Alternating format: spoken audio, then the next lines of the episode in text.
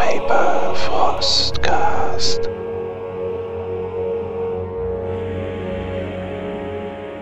Moin Moin und damit willkommen zu Wintersturm Nummer 16. Ich begrüße euch, meine lieben Freunde da draußen an den Empfangsgeräten und meine lieben Freunde und zwar Martin, hallo. Hallo Frosty. Moin Tobias. Hallo Frosty und Welt. Und hallo Thorsten. Moin Moin aus dem prä-postapokalyptischen Berlin. Prä-postapokalyptischen Berlin. Das ist eine schöne äh, Überleitung und zwar zu dem äh, niveauvollen Trash-Talk beziehungsweise zu dem Pottwichteln ganz generell. Äh, kurze Hausmeistertätigkeit vorneweg. Wir haben ja beim Pottwichteln teilgenommen, Nummer 15. Da haben wir eine ganze Menge an äh, gutem Feedback mitgenommen, sowohl dann von euch da draußen als dann eben auch von den anderen Pottwichtlern. Und äh, das traf wohl auch äh, auf ganz gute Ohren bei euch. Ihr, euch hat das wohl gefallen und äh, uns selber wohl auch, bin ich zumindest überzeugt davon. Ja, war hat mal, Spaß gemacht. Genau, war mal eine ganz andere Folge, so irgendwie hatte ich das Gefühl, äh, einfach anders als die anderen Winterstürme. Und die Empfehlung, die ich sonst noch geben kann, es gibt ja noch andere Themen und zwar hatte ich einen Vorschlag gegeben und zwar den kalten, weiten Weltraum. Und das wurde zugelost dem Niveau von Trash Talk, wie ich das eben schon einmal angesprochen hatte. Ich werde die Folge auch noch einmal unten in der Nummer 16 verlinken. Vielleicht findet ihr es auch in der Nummer 15 noch einmal retrospektiv. Und da könnt ihr euch dann noch einmal anhören, wie der kalte, weite Weltraum besprochen wurde. Und warum die Überleitung von Thorsten so gewählt wurde, weiß ich nicht genau. Aber es gibt ja noch ein weiteres Thema, und zwar die Apokalypse. Die wird dann im Folgenden, äh, noch ist sie nicht da, aber im Folgenden wird sie besprochen werden dann von Plus eins auf Podcast. Gut, äh, das war's von meiner Seite aus mit Hausmeistertätigkeiten. Habt ihr noch irgendwas? Irgendwas ansprechen? Nee, also ich, ich habe mich sehr gefreut, dass wir für den, die Hidden Agendas und auch die Kampagnenplanung so viel Feedback gekriegt haben. Das ist tatsächlich das Einzige. Ja, Einiges davon haben wir Menge. auch direkt beantwortet. Ja. Ja, äh, mehr als zu anderen auch schon. Also da kam einiges. Freut mich, dass das so gut ankam. Ja, sogar im Vorfeld schon bei Patreon hatte ich schon die ersten zwei Antworten. Also auch ähm, noch bevor es dann offiziell released war, da kamen auch schon Sachen rein. Gut, dann machen wir weiter mit der Nummer 16. Ihr seht es vielleicht schon am Titel des Podcastes. Was machen wir denn heute, Tobias? Ja, nachdem wir die letzten Male sehr klare Themen aus der Praxis besprochen haben, also mit Kampagnenplanung, Hidden Agendas, Seefahrtskampagne und solche Sachen, möchten wir heute ein etwas offeneres Gespräch führen und uns mal wieder an eine Diskussion wagen, und zwar über Biotech und Cybertech. Äh, beides wichtige, ikonische Elemente von Cyberpunk-Charakteren und Cyberpunk-Welten, was ja auch gerade zum frisch releaseden Cyberpunk 2077 passt, was das Thema ja nochmal so ein bisschen befeuert hat, auch in der Rollenspielszene. Cyberpunk, das ist eine dystopische Vision einer gesellschaftlichen Zukunft, die niemals war, aber deren Kernelemente wir als Menschen äh, heute sofort erkennen können. Wichtig ist zu verstehen, dass Cyberpunk keine Science Fiction ist, sondern eine künstlerische Sichtbarmachung dieser Retro-Zukunftsdystopie, einer Hightech-Menschheit im Niedergang. Diese künstlerische Vision wurde dann von der Philosophie des aufkommenden Transhumanismus geküsst und hier kommt nun Cybertech und Biotech ins Spiel, die ja in vielen Spielen zentrale Elemente sind und auch Charaktere über sich hinauswachsen lassen. Also Cybertech, äh, wie bringen wir sie ins Spiel ein? Style over Substance, harte wissenschaftliche Betrachtung. Ich weiß, dass Thorsten eine Meinung dazu hat. Thorsten. ja, ich, ich gehe erstmal äh, kurz auf das, auf das Konzept des Transhumanismus etwas genauer ein, weil ich denke, dass das äh, nicht allen Leuten etwas sagt, die jetzt nicht spezifisch was mit Cyberpunk-Rollenspielen und Cyberpunk-Literatur zu tun haben. Transhumanismus ist das äh, grundsätzliche Konzept, die Beschränkungen des menschlichen Wesens, des menschlichen Körpers und des menschlichen Geistes mit Hilfe von angewandter Technologie zu überwinden, also die natürlichen Hürden zu durchbrechen. Das heißt, ich kann zum Beispiel meine Beine durch kybernetische Beine ersetzen und werde dadurch schneller. Ich kann besser springen, zumindest hoffentlich. Die Nutzer früher, Prote äh, früher Prothetik ähm, konnten das so leider nicht bestätigen. Die konnten ja gerade mal so einigermaßen dann damit laufen, aber langfristig wäre dann ja das Ziel Gleichwertigkeit oder besser. Und das Interessante dabei ist, ist, dass wir bereits heute in diesen transhumanistischen Grauzonenbereich gekommen sind, nämlich bei den Paralympics, bei den beinlosen Läufern nämlich. Die haben nämlich mittlerweile derartig leistungsfähige Prothesen mit Carbon-Feder, Biegefuß-Dingern, also mit so löffelartigen ähm, Ansätzen, dass die damit teilweise schneller und besser laufen können, also kraftsparender und schneller als Läufer, die ihre Beine noch haben. Da wird es dann ja interessant, nicht? Denn was passiert jetzt, wenn wir zulassen, dass also ein Paralympics-Athlet, der eben Läufer ist mit seinen Prothetikbeinen, dann eben gegen normale Läufer antritt? Ist das fair? Was kommt dabei raus? Ist das wünschenswert? Ist das interessant? Ist das überhaupt noch Sport? Oder haben wir es da wie bei, wie bei der Tour de France im Prinzip nur noch mit äh, so einem Wettbewerb der, der Industrie zu tun? Bei der Tour de France zum Beispiel, da messen sich ja die Pharmakonzerne und die Dopingärzte fleißig miteinander. Ich finde tatsächlich, das führt uns zu der Frage zurück, was macht eigentlich den Menschen aus? Und ähm, bei den Olympischen Spielen möchte ich ja, dass Menschen gegeneinander antreten, nicht Maschinen. Ich, sonst äh, weiß ich nicht, äh, könnte ich äh, Roboterfußball spielen oder sowas in der Art. Es gibt ja durchaus Wettkämpfe für Maschinen auch oder Computerschach. Ich möchte, dass Menschen gegeneinander antreten. Und in ähnlicher Weise, wenn ich jetzt mal den Bogen zu unserem Kernthema, dem, dem Rollenspiel, spannen will, dann brauche ich ja im Rollenspiel als Mensch, der äh, Rollenspiele spielt, auch irgendwo eine Bezugsmöglichkeit. Und ich finde, da habe ich bei Cyberpunk dann auch die Herausforderung, dass ich überlegen muss, wo bin ich noch menschlich? Also was, was muss ich mitnehmen, was, was mich menschlich hält? Denn ich möchte ja am Ende auch eben keinen Computer spielen, sondern ich möchte einen Menschen spielen, der sich vielleicht irgendwo so Computer- oder äh, Roboterteile bedient, aber im Kern irgendwie immer noch menschlich ist. Ich fand das ganz interessant, äh, was Thorsten als allererstes damit äh, assoziiert hatte, und zwar den Sport.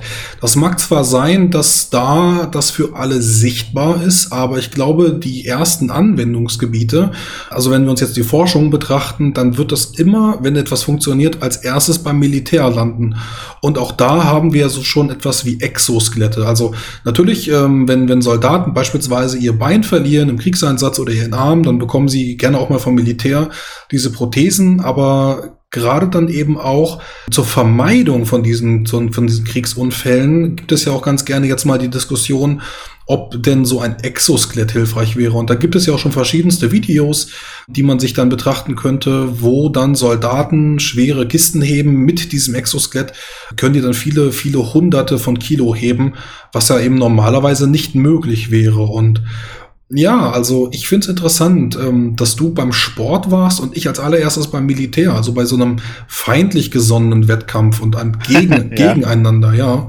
Ja, lass mich das mal verbinden, weil ähm, von Martins und Thorstens Punkt her gedacht. Martin meinte ja, äh, will man das überhaupt sehen? Ne? Ähm, das ist das Problem. Beim Sport geht es ja so ein bisschen auch um den Heroismus. Also so diese Idee, dass der Einzelne über sich hinauswächst. Ähm, etwas, was wir alle theoretisch könnten. Da ist einer von uns, aber der hat, hat irgendwie etwas Außergewöhnliches hingekriegt. Das hast du ja nicht mehr, wenn es am Ende die Ingenieursmeisterschaft ist. Also wenn es halt heißt, ja, wir hatten die, die größte Firma im Hintergrund für das tollste Cybertech. Das beim Militär besteht exakt dieses Problem ja nicht. Also die, diese, du hast ja diese Deindividualisierung auf der Makroebene. Also so als Gesellschaft werden wir immer vernetzter, immer, immer komplexer. Du bist immer mehr angewiesen darauf, dass diese ganzen Firmen und so und so fort miteinander funktionieren. Das sehe ich auch hier zum Beispiel. Ich bin ja äh, selbstständig und arbeite, stelle auch selber Sachen her. Man ist selbst das Kleiner unheimlich vernetzt. Und beim Militär, das äh, du jetzt aufgebracht hast, Frosty, ist das überhaupt kein Problem. Das Militär ist ja exakt das. Das, das Militär ist nur Makro der Einzelne ist zwar wichtig im Einsatz, aber, aber die Gesamtinstitution ist nie auf den Einzelnen ausgerichtet, sondern immer auf das Gesamte. Und ich glaube, genau da kommt es dann wieder zusammen, weil das Problem im Rollenspiel ist ja, Rollenspielcharaktere sind immer einzeln. Die spielen zwar als Kleingruppe, aber du bist nie irgendwie so ein, ein Rädchen im Getriebe. Das ist nicht, nicht, nicht erwünscht, weil du dann keine Stories mehr hast, weil dann das Konzept der Geschichte zusammenbricht. Ja, also ich stimme da Frosty auch zu, dass, ähm, dass die Armeen natürlich die treibenden Kräfte bei solcher Erforschung sind. Der, der, der Ursprung von, ähm, von, von neuronalen Interfaces zum Beispiel, der kommt aus der Jagdflieger-Ecke, wo man also versucht, ähm, Piloten zu ermöglichen, ihre Flugzeuge im Prinzip sozusagen mit Gedanken zu steuern, beziehungsweise zumindest Gedanken schnell zu steuern. Dann gibt es äh, die Head-Up-Display-Technik, wo es darum geht, äh, Informationen und Daten direkt ins Auge zu spielen auf die eine oder andere Art und Weise. Da sind wir jetzt ja näher dran als früher. Ähm, bei den äh, die, die ersten Phasen davon ging, drehten sich ja noch darum, das ganze Zeug auf eine Scheibe zu projizieren, also dann aufs Cockpitglas oder in, in den Helm. Letztlich geht's dann äh, natürlich darauf hinaus, das Ganze direkt ins Auge zu bringen oder noch besser direkt ins Gehirn, wenn man das kann. Und Exoskelette sind ja äh, im Prinzip wiederum nur die Verschmelzung von, äh, von technologischen Konzepten aus den, aus den 70ern und 80ern mit den, mit den heutigen technischen, robotischen Möglichkeiten. Äh, die Armee hat da natürlich auch ganz klar den Vorteil, dass sie einfach viel mehr Geld hat als die meisten anderen Leute und äh, sich um die Rechtsprechung nicht allzu viele Sorgen machen zu müssen. Ein Sicherheitskonzern zum Beispiel, der anfangen würde jetzt äh, seine Leute in Exoskelette zu stecken, der würde sehr schnell ein sehr scharfes Auge der Regierung, auf dessen Territorium er sich befindet, einfangen. Mal ganz abgesehen davon, dass er sich natürlich die Forschung nicht leisten kann. Die Armee ist ja sehr eng vernetzt mit den Universitäten. Ja, ich finde das ganz interessant, was du eben sagtest. Ich glaube noch einmal kurz zur Definition von Kybernetik oder von, von Cybertechnologie. Da sollten wir vielleicht noch einmal dazu sagen, dass wir jetzt auch von neuronalen Links sprechen, also von einer Verbindung deiner, deiner Muskelfasern oder deiner, deines Gehirns, deiner, deiner Sinneswahrnehmungen an dann die Technologie. Und beispielsweise eine Brille ist ja auch sehr stark vereinfacht schon Technologie, die von außen aufgeführt wird und die dann hilft, besser zu sehen, also besser deine Sinne wahrzunehmen. Aber niemand würde jetzt äh, hingehen und sagen, äh, eine Brille wäre jetzt schon Cybertechnologie. Also ähm, der Studiosus, Cyborg des 16. Jahrhunderts. Ja, ja, richtig. Ne? Also das, das sind schon, das sind so schon so, so kleine, kleine Dinge. Da müssen wir aber mal definieren, wo fängt das an, wo hört das auf? Also muss ich zwangsweise meinen Arm verloren haben und muss das eine Prothese sein? Ist ein Exoskelett, was nicht mit dem Gehirn verbunden ist, ist das schon Cybertech oder ist das nur ein, ein Anzug? Ja, also das ist, das ist schon allein eine schwierige Definitionssache. Äh, ab wann ist etwas Cybertech oder Biotech? Also für mich wäre jetzt zum Beispiel die Prothese von dem Sprinter hier, Pistorius heißt er, glaube ich, ähm, der so bekannt geworden ist, weil er auch bei den, äh, bei den Spielen der, der Nichtbehinderten äh, mitmachen durfte. Und seine ähm, Freundin ähm, umgebracht hat? Äh, ja, unter anderem, ja. Die wäre für mich noch kein Cybertech, weil da steckt ja keine Steuerungstechnologie dahinter, was der Name ja an sich aussagt, ne? dass, dass da irgendwo ähm, was, was angesteuert wird. Das ist ja eigentlich nur, das ist eher auf dem Niveau der Brille für mich. Es ist, es ist reine Mechanik. Es ist keine, es ist keine Elektronik drin, es ist keine, ähm, es ist keine KI drin. Für mich fängt Cybertech eigentlich da an, wo ich, äh, wo ich wirklich mit, mit Servomotoren arbeite, mit äh, irgendeinem eigenen System, das da, das da angesteuert wird. Ansonsten äh, wäre ja auch äh, Icarus schon sozusagen mit Cybertechnologie ausgerüstet ja, äh, gewesen. Da, darf ich da mal reingrätschen? Klar. Icarus ist mit Cybertechnologie ausgestattet gewesen. Das ist tatsächlich der Kern der Kybernetik. Mit Servos und so denke ich, da liegst du falsch. Das, das Prinzip der Kybernetik ist tatsächlich dass das Nachempfinden, Ergänzen und Erweitern von natürlichen Strukturen. Durch, also durch Ergänzung, Erweiterung oder Interaktion. Ein Beispiel, was mir sonst noch einfiele, wäre ähm, für die, ja, also du sagtest eben was von Servos. Eines der frühesten Beispiele, was natürlich auch sicherlich noch andere äh, Beispiele davor hatte, aber Götz Eisenfaust, äh, der sagt vielleicht Tobi, äh, Tobias ein bisschen mehr als ähm, Historiker. Das Götz war von Berlichingen, ja. Ja, ja, genau. Das war ein Ritter, der in Deutschland gekämpft hat. Der hat dann durch einen, ich glaube, Kanonenschuss seine Hand verloren und dann bekam er eine eiserne Hand, die er dann tatsächlich auch äh, öffnen und schließen konnte, weil der Schmied, der dahinter saß, dann doch etwas ausgetüftelter war und äh, dann noch eine ganze Menge mit dieser eisernen Hand machen konnte. Also das war nicht nur ein Auf-Zu, sondern das waren dann später noch separate Finger. Der hat eine ganze Menge dann, äh, ich muss gerade gucken, 1504, also relativ früh, hat er schon eine ganze Menge mit, einem, mit seinem äh, zweiten Arm dann gemacht. Die Zeit, wo man noch ohne Priester heiraten durfte. Was und keine Servos hatte. und keine Servos hat. Wobei, also tatsächlich die, die ähm, ganze Mechanik von, von ausgefeilten Ritterrüstungen ist sehr interessant, wie das alles perfekt ineinander greift. Egal, da schweife ich jetzt ab. Worauf ich noch kurz hinweisen will, ist ja auch das Problem, was wir jetzt gerade im Prinzip indirekt aufwerfen, nämlich, dass wir das jetzt alles so ein bisschen von heute denken. Nun ist Cyberpunk aber eben explizit, wie ich ja auch in der Einführung sagte, nicht einfach nur eine Science-Fiction-Zukunftsvision, wo man versucht, aktuelle Entwicklungen nachzuvollziehen. Das ist es halt überhaupt nicht. Gerade wenn man auch mal, mal die visuellen Aspekte anguckt, die Kunst, die dazu gemacht wurde, die Illustrationen von Spielen wie Cyberpunk, das ist nicht, wie wir das machen würden. Also auf keinen Fall, gar nicht. Deswegen ist die tatsächlich interessante Frage, was ist Cyberware? Ähm, muss man so ein bisschen trennen. Was ist Cyberware in der Ästhetik äh, des Cyberpunk-Genres und was ist Cyberware in der Realität als zukünftige äh, Mensch-Maschinen-Interface gesteuerte äh, Hightech, die unsere Medizin voranbringt. Das sind ja zwei unterschiedliche Aspekte. Ja, vielleicht eben auch vor dem Hintergrund, was gibt es denn jetzt eigentlich schon? Ne? Denn ähm, seitdem die Cyberpunk erfunden worden ist, haben wir ja jetzt gerade in den, in den letzten zehn Jahren so Dinge wie die von, äh, Tobi, äh, von Thorsten genannten Head-Up-Displays, die, die, haben sich ja schon massiv weiterentwickelt. Ich kann mir ja jetzt schon Google-Brillen kaufen und ähnliche Microsoft-Brillen, die genau diese Funktionen schon haben. Und will ich Pokémon Go. Ja, ja. De facto ein Cybertech-Spiel. Genau. Will ich das überhaupt in meiner Cyberpunk-Welt haben? Eigentlich nicht. Es passt, es passt die, die Technologie hat sich irgendwie fröhlicher weiterentwickelt als in der, in der dystopischen Cyberpunk-Vision. Also will ich einiges davon vielleicht einfach nicht. Ja, ich überlege auch gerade so ein bisschen, ob die Zukunftsvision, die in den Cybertech oder Cyberpunk-Spielen immer ganz gerne getroffen werden, ob das überhaupt der Weg ist, auf dem wir uns mittlerweile bewegen. Also natürlich können wir uns dann irgendwie vorstellen, irgendwann Augen zu haben, die da mechanisch sind oder die, die uns irgendwas reinprojizieren. Die, die Google-Brillen haben wir auch schon. Aber wenn ich mir mal überlege, wir bleiben mal beim Militär oder da, wo das meiste Geld drin steckt, warum sollte ich denn überhaupt noch selbst in den Einsatz gehen? Warum sollte ich überhaupt selbst noch okay, äh, so, so ein Firmengelände stürmen und irgendwelche, ähm, irgendwelche Hardware, Software aus einem Konzern stehlen, wenn ich das doch viel einfacher mit Drohnen machen kann. Das hat früher angefangen mit, äh, mit diesen, diesen äh, Schlag Erstschlagdrohnen, wo dann irgendwelche Bomben runtergeworfen worden sind. Da sitzen dann irgendwelche, ähm, irgendwelche Informatiker sitzen dann in Rammstein und äh, koordinieren dann Drohnen, die über Afghanistan oder sowas fliegen. Aber mittlerweile kann ich die Drohnen ja auch von zu Hause aus ähm, mir, mir nach Hause bestellen, meinetwegen wegen Amazon, die, die beliefern dann äh, deine Pakete damit aus oder aber du bastelst dir da selbst eine Kamera dran und fliegst dann durch den Garten. Du kannst damit ja genauso durch den Firmenkomplex fliegen und musst ja gar nicht mehr deinen eigenen Körper bewegen. Also diese, diese Voraussetzung, dass du selber überall hin musst, die ist ja gar nicht mehr gegeben. Gerade wenn es auch gefährlich ist. Ne? Also warum soll ich mich dem Feind noch stellen, wenn ich dann über den Haufen geschossen werden kann. Ist ja egal, ob ich ein Bein habe, ein Cyberbein oder einen bionischen Arm. Wenn ich trotzdem am Ende tot sein kann, dann, dann, dann greife ich doch lieber auf die Drohne zurück. Das macht natürlich das Rollenspiel dahinter nicht mehr so sehr interessant und das macht die Probleme ganz anders. Ja, aber ähm, Cyberpunk-Rollenspiele waren ja eigentlich nie eine Zukunftsvision, in, auf gar keiner Ebene.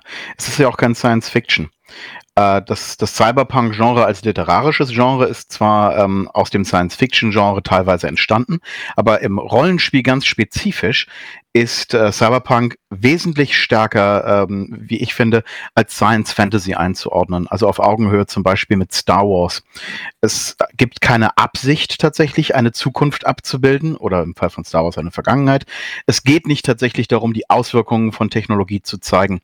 Äh, das ist teilweise noch der Anspruch, der es ein bisschen ähm, cooler klingen lässt, wenn man so tut, als ob. Aber im Wesentlichen dreht sich, äh, drehen, also drehen sich die meisten Cyberpunk-Rollenspiele äh, darum, dass man äh, ordentlich auf die Kacke haut ähm, und dass man so ein bisschen ja, Kapitalismus und Gegenwartskritik betreibt.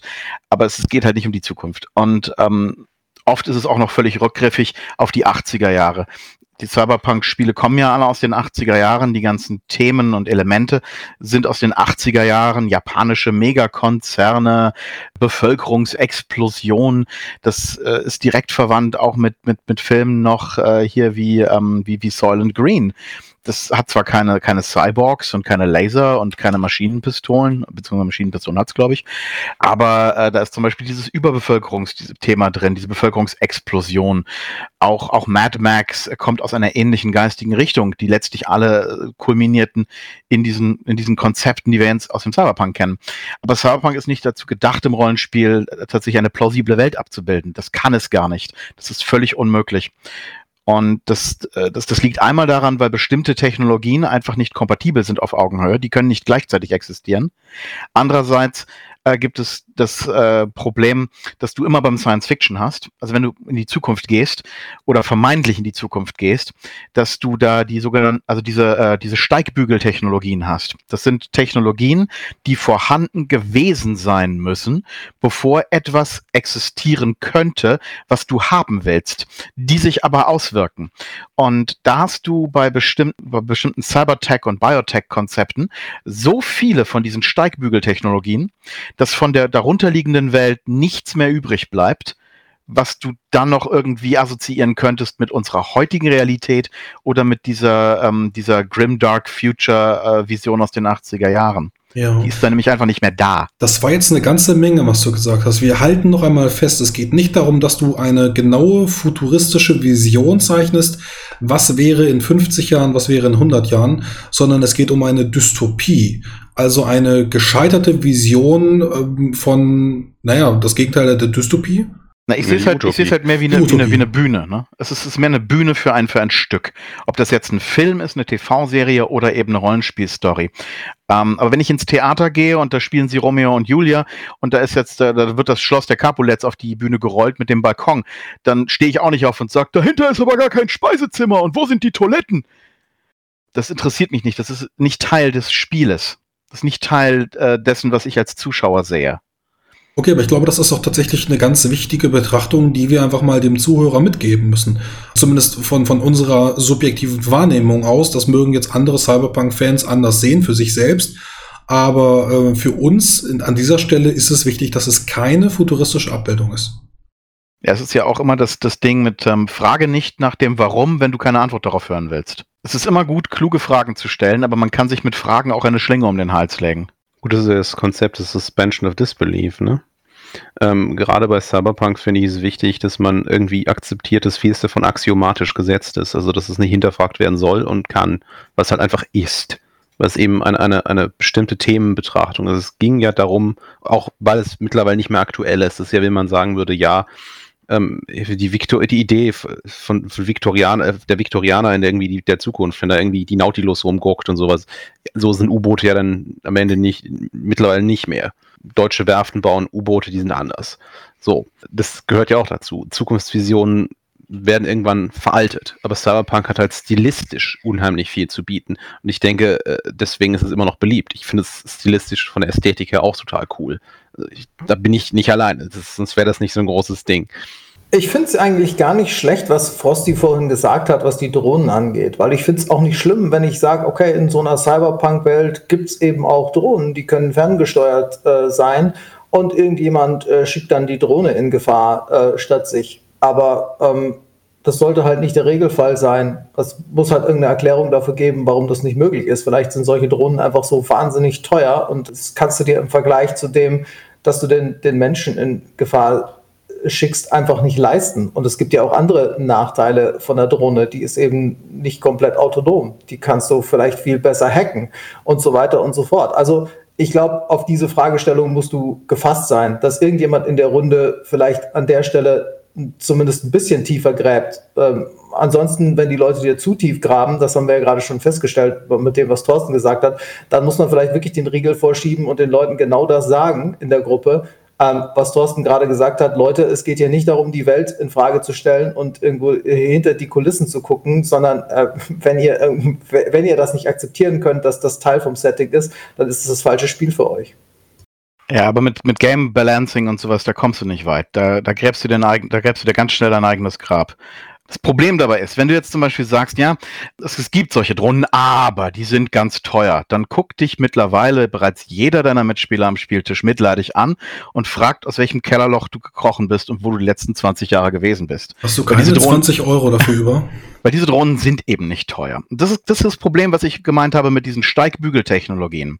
Bevor du einen, bevor du einen Shadowrunner oder einen Solo of Fortune hast, der, äh, der, der einen Cyberarm hat und Reflexbooster und Nachtsichtaugen, bevor du den hast, hast du bereits die dritte oder vierte Generation von humanoid aussehenden Robotern, die genau das gleiche kann oder besser. Zumindestens von der technischen Möglichkeit. Das ist ein großes Problem auch gewesen bei, bei Shadowrun zum Beispiel. Du hattest Cyberarme bei Shadowrun, du hattest Cyberbeine, du hattest Cybertorsos, du hattest Cyberköpfe und die meisten Shadowrun-Spieler, die du so getroffen hast, zuckten ganz komisch zusammen, wenn du vorgeschlagen hast, diese Komponenten einfach mal alle aneinander zu schrauben und einen Funkempfänger reinzubauen. Denn dann hast du auf einmal deinen Straßensamurai, dein, dein Solo, deine Kampfmaschine, die ähm, alles Mögliche kann, außer sterben, weil sie überhaupt nicht physisch anwesend ist. Auch dieses Hacking-Ding, ja, bevor diese, diese ganzen Technologien dieses Level erreicht haben, ist dieses Hacking-Thema derartig ausgelutscht. Das, das sichert man dann doppelt und dreifach ab. Du hast dann eben gar keine offenen Schnittstellen. Du benutzt dann eben überhaupt nicht Signale, die gehackt werden können.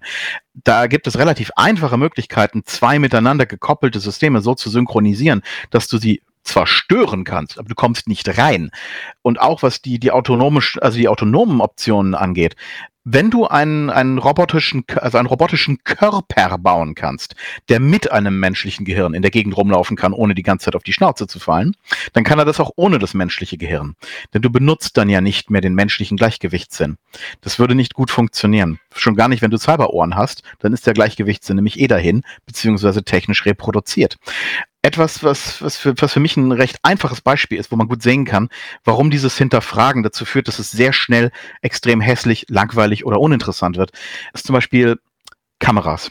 Der typische Shadowrun oder äh, Cyberpunk heißt, du brichst irgendwo ein und da ist eine Kamera. Das ist zum Beispiel hier gerade erst das, das, das neue Shadowrun äh, ähm, Einführungsabenteuer, da war eine Karte dabei. Äh, ich hatte das gesehen bei irgendeiner Online-Con, da wurde das gespielt, da ist eine Karte dabei und ich gucke ja immer sehr auf Karten und da waren Kamerawinkel eingetragen. Und ich zuck zusammen. Kamerawinkel sind absolut lächerlich ähm, bereits in der Gegenwart, wo immer sich irgendwo jemand dafür interessiert, dass etwas tatsächlich sicher ist. Moderne Überwachungskameras haben nicht einen komischen Blickpunkt, wo sie hinstarren mit einem, mit einem Blendschild und sowas. Äh, die, die haben im Zweifelsfall 180 Grad Sicht, wenn du das willst. Aber Oder drehen sich in einer Kugel.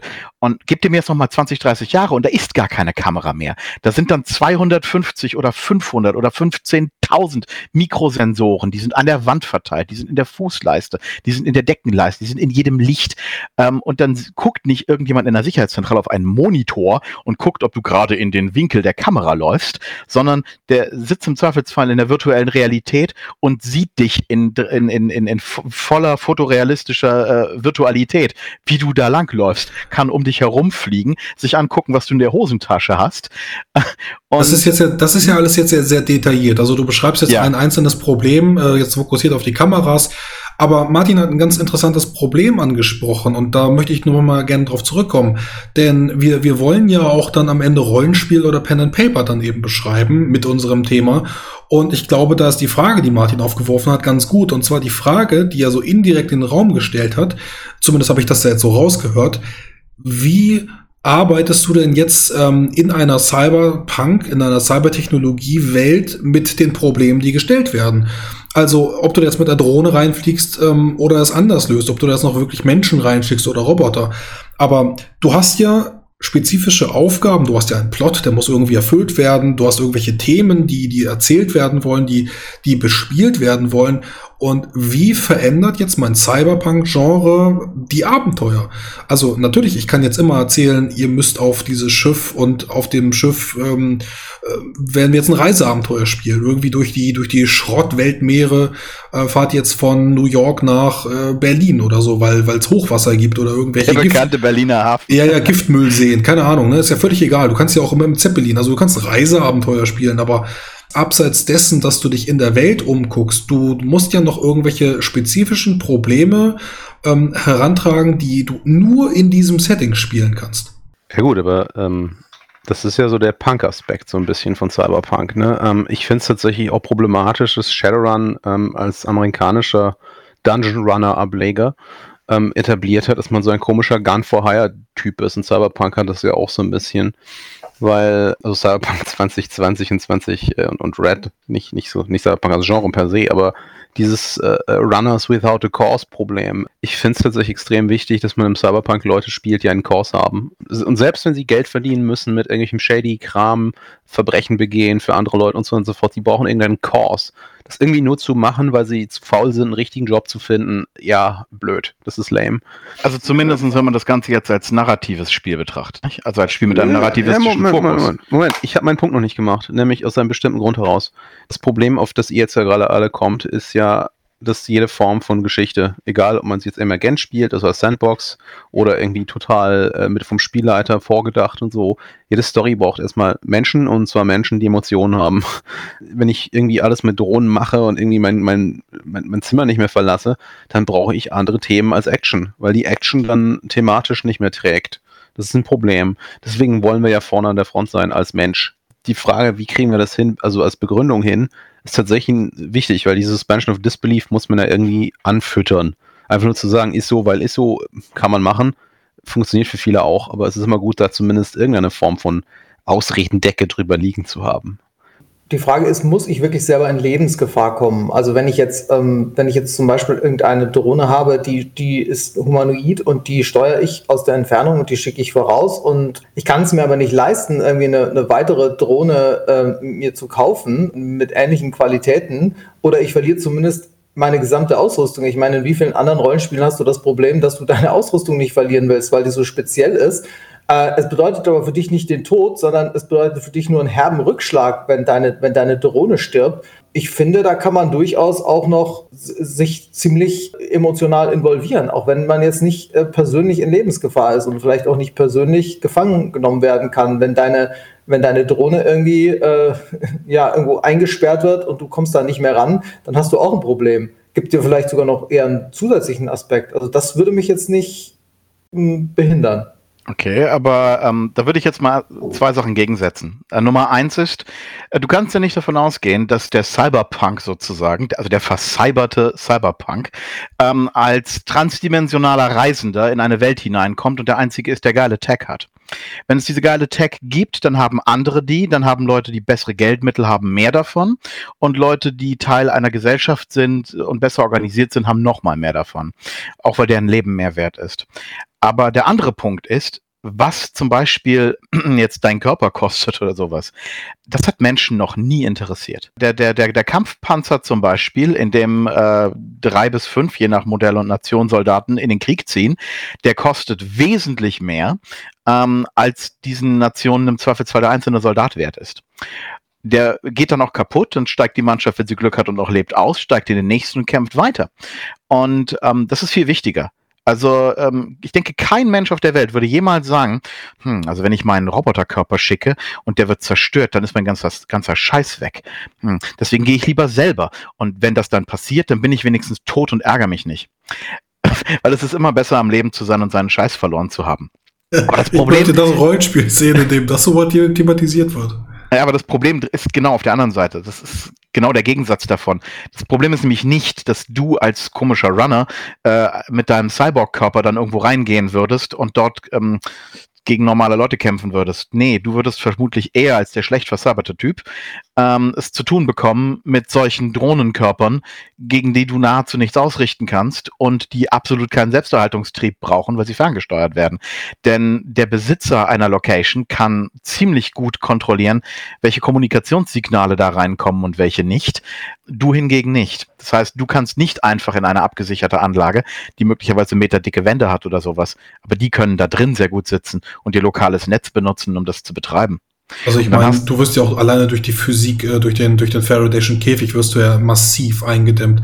Und die Physik an sich kannst du nicht bekämpfen. Völlig egal, ob du das jetzt im Jahr 2020 oder im Jahr 2070 machst, aber der Faraday'sche Käfig, also einfach ein Metallmantel, äh, um elektromagnetische Signale abzublocken, da kommst du einfach nicht durch. Ja, das ist so Physics 101, ne? Ähm, und vor allen Dingen, du hast es dann ja nicht zu tun mit irgendwelchen Konzernsicherheitsbäppeln, die dann da einfach nur einen aufgebohrten Körper steuern. Nö, wenn da halt äh, Alarm ist, dann loggen sich im Zweifelsfall das, das Äquivalent von, von SEAL Team 6 von diesem Konzern, meinetwegen am anderen Ende der Welt über einen Satelliten ein und dann hast du plötzlich die Typen an der Backe, ähm, die auch noch Körper haben, die sie nach Belieben ersetzen können, von sie auch noch mehrere steuern können.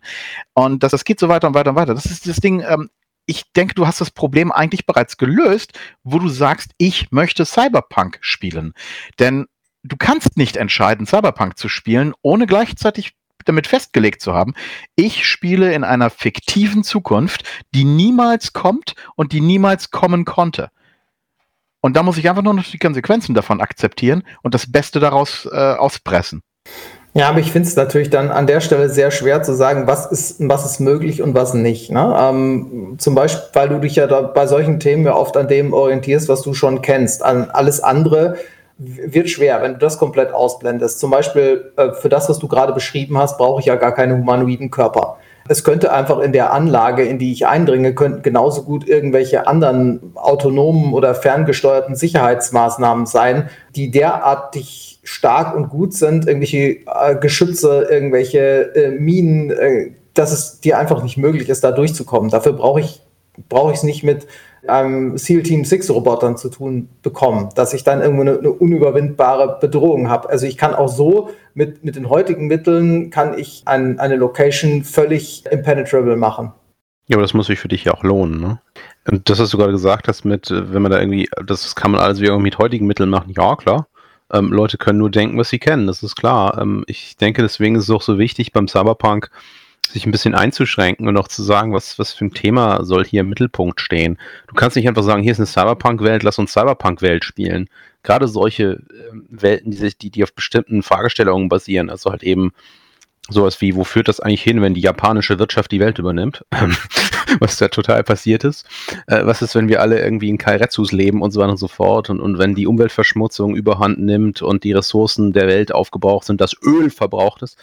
After the Oil Wars. Hey, ich wollte dich dafür extra einleiten. wir hatten äh, nämlich in unserer Postapokalypse-Kampagne so, ein, so einen Radiosender und der hatte die lustigsten äh, realen Werbesendungen aus den 80ern, die Thorsten hatte. Dann kam da so Zeug wie irgendwie Battle Truck. Ganz schrecklicher Film. Nein, worum es halt geht bei der Sache auch mit, mit, mit, dass die Welt anders ist, aber du darin Sachen bespielst von heute. Das ist immer so. Jede Story dreht sich um heute, nämlich um die grundsätzliche Frage, was kann ich als Mensch daraus ziehen? So, was, was sehe ich darin an menschlichen Aspekten? Und solche Sachen wie Cyberpunk-Welten ähm, überbetonen bestimmte Dinge, damit sie sichtbarer und greifbarer werden. Und Cyberpunk überbetont eben nicht Hightech. Cyberpunk überbetont Umweltverschmutzung, gesellschaftlicher Niedergang, Kapitalismus gone wild, ähm, Zerfaserung der Gesellschaft, solche Sachen. Ne? Und darin musst du dir halt aussuchen, was ist jetzt in der, im heutigen Abenteuer irgendwie in der Mitte dass das natürlich durch, nur durch die, die, äh, na, die Linse von, von Menschen wahrnehmen kannst, ist klar. Wenn du stattdessen halt äh, im Prinzip den großen Hightech-Wank machen willst, das kannst du gerne tun, aber es wird nicht weit führen, weil du halt dann nicht auf die Stärke der Welt spielst. Ähm, auch, auch so klassische Klassiker wie irgendwie Johnny Mnemonic. Mnemonic. Ja, großartiges Wort, das ich gar nicht aussprechen kann. Ja, ähm, MN. Ja, ja, äh, ich kann murren, aber ich kann nicht Mnemonic. So. Johnny Mnemonic. Ja, Keanu, danke, Keanu, danke. Keanu Reeves und der deutsche, der deutsche Titel ist Vernetzt. Ah, okay, vernetzt. So, nie gehört. ja, haben ja auch eine, eine sehr, sehr einfache Darstellung von, von Cybertech und sowas gehabt. Das muss man irgendwie halt auch einfach im Hinterkopf behalten, dass es am Ende um Menschen geht nur halt eben Menschen in einer anderen Welt, die sich auch da, und, und diese, diese andere Welt dreht sich auch ganz zentral darum, durch ihre visuelle Entrückung, durch ihre gesellschaftliche Entrückung eine Bühne zu bereiten. Wo ich dann mein, mein, mein Blaze of Glory haben kann, wo ich dann Sachen machen kann, die darin einfach besser aussehen als in der heutigen Welt. Weil wenn ich in Berlin Mitte einen großen Heist äh, durchführe und selbst wenn ich dabei einen Cyberkörper habe, sieht das super langweilig aus. Äh, die Straßenschluchten von, von Shadowrun Seattle oder, oder Night City oder so, die sind einfach cooler. Hongkong. Ja, also ich glaube, du hast auch wieder ganz viele Dinge angesprochen. Thorsten hatte vorhin auch schon einmal das Thema Transhumanismus angesprochen. Und ich glaube, das, was du an Geschichten erzählen willst, wenn du Cyberpunk spielst, ist, im Prinzip geht es nicht darum, wie du deinen Shadowrun Heist planst. Das kann man zwar machen und das tun viele, aber ich glaube, am Ende geht es darum, Du kannst in deinem Zimmer sitzen bleiben und ihr diskutiert oder philosophiert über ein Problem und das kann entweder sein, was macht mich menschlich, was macht mich unmenschlich oder aber die Umweltprobleme, ähm, irgendwie Kapitalismus, Kommunismus, all, all solche Probleme könnten in einem solchen Rollenspiel thematisiert werden und sollten auch äh, ganz klar im Vordergrund stehen, so wie ich zumindest finde. Äh, denn das ist das, was mich äh, von den anderen Welten abhebt. Äh, das ist ganz essentiell und äh, da kann man auch gerne mal den Look wieder reinbringen. Thorsten hat das vorhin auch schon gesagt, dass dieser, dass dieser, dieser visuelle Stil, dass der dich entweder anspricht oder es nicht tut, aber wenn du dich aktiv dazu entscheidest, in dieser Welt zu spielen, dann, dann bist du ja davon irgendwie angetan. Und unabhängig davon kannst du in einem Raum sitzen oder durch die Straßen wandern, irgendwie die, die Werbung, die dir entgegengekleistert wird, die dir direkt in dein Gehirn eingespielt wird, kannst du einfach durch die Straßen gehen und dabei dann mit einer Gruppe philosophieren über verschiedenste Themen. Du brauchst gar nicht diesen Heist. Der ist nur, der ist nur ein schönes Nebenbeiwerk.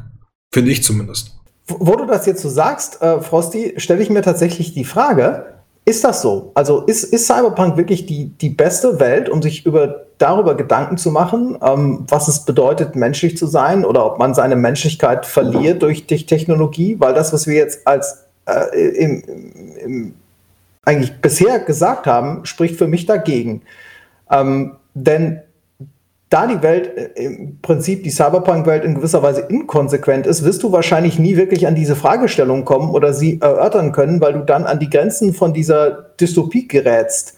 Der, der Runner hat ja nicht wirklich das Problem, dass er seine Menschlichkeit verliert. Der hat ja eher das Problem, wie er überlebt und wie er innerhalb der, der, der, Corporate-Welt irgendwie navigiert und wie er da so zurechtkommt.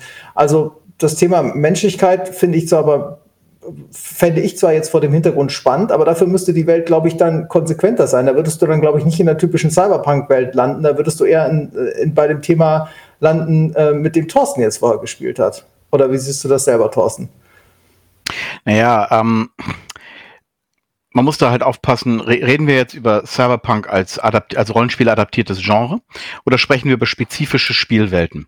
Shadowrun zum Beispiel äh, ist ursprünglich ja sehr stark hervorgegangen aus der amerikanischen Rollenspielszene. Es kommt da ja auch daher. Ähm, aber es hat auch halt sehr direkte Wurzeln im klassischen Dungeon Running von D&D. Nur, dass der Dungeon eben überirdisch ist, äh, verglaster Konzernturm ist und die Orks halt Maschinenpistolen haben. Und vermutlich in der äh, Konzernsicherheit keine Orks sind. Zumindest nicht äh, hauptsächlich. Aber äh, es ist letztlich das gleiche Spiel. Es ist einfach nur ein anderer Anstrich und es macht das Ganze interessanter. Aber das ist nicht die einzige Art, wie man das spielen kann. Und du spielst es ja, äh, du, du, spielst solche Themen dann ja nicht an der Welt ab, sondern an einem Charakter. Und da gibt es äh, ja auch andere Ansätze für. Cyberpunk 2020 zum Beispiel hat ja äh, direkt den anderen Ansatz mit drin. Nämlich, ähm, du hast einen Menschlichkeitswert und den verlierst du kontinuierlich, je mehr Cybertech du hast. Du wirst immer unmenschlicher. Du verlierst Empathie. Und wenn du zu weit gehst, dann wirst du ein, äh, wirst du ein Cyberpsycho. Und ähm, das ist thematisch auch in der Welt drin. Das passiert da regelmäßig. Die Polizei hat spezielle äh, Einsatzkräfte, die sich um Cyberpsychos kümmern.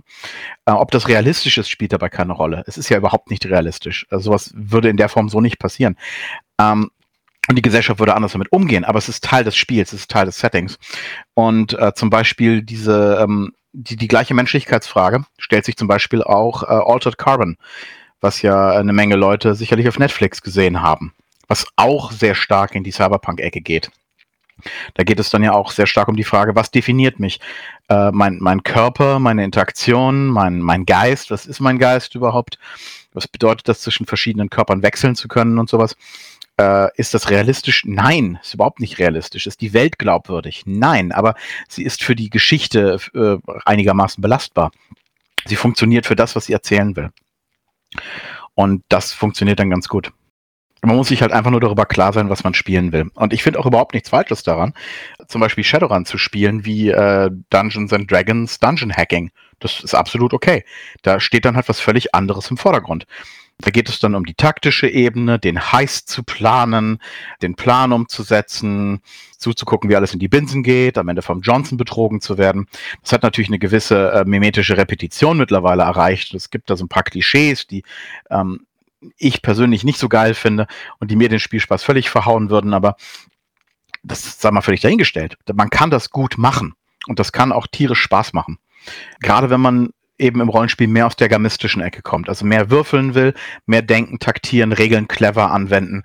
Ähm, dann geht's halt eben um Fragen, wie habe ich die Handgranate an die richtige Stelle geschmissen. Ja, dann ist aber die Frage, ob ich denn dafür Cyberpunk brauche. Also du sagtest jetzt gerade D&D oder äh, Shadowrun, also ob ich jetzt in die mhm. Matrix mich einwähle und da dort meine, meine, also auf zwei Ebenen. Ich, ja, ich habe einmal diesen Gang, auf dem muss ich dann die Kameras ausschalten und dann habe ich noch gleichzeitig die, die Matrix, ich muss mich ins Internet hacken und muss dann gleichzeitig im Internet diesen, diesen Flur ausschalten.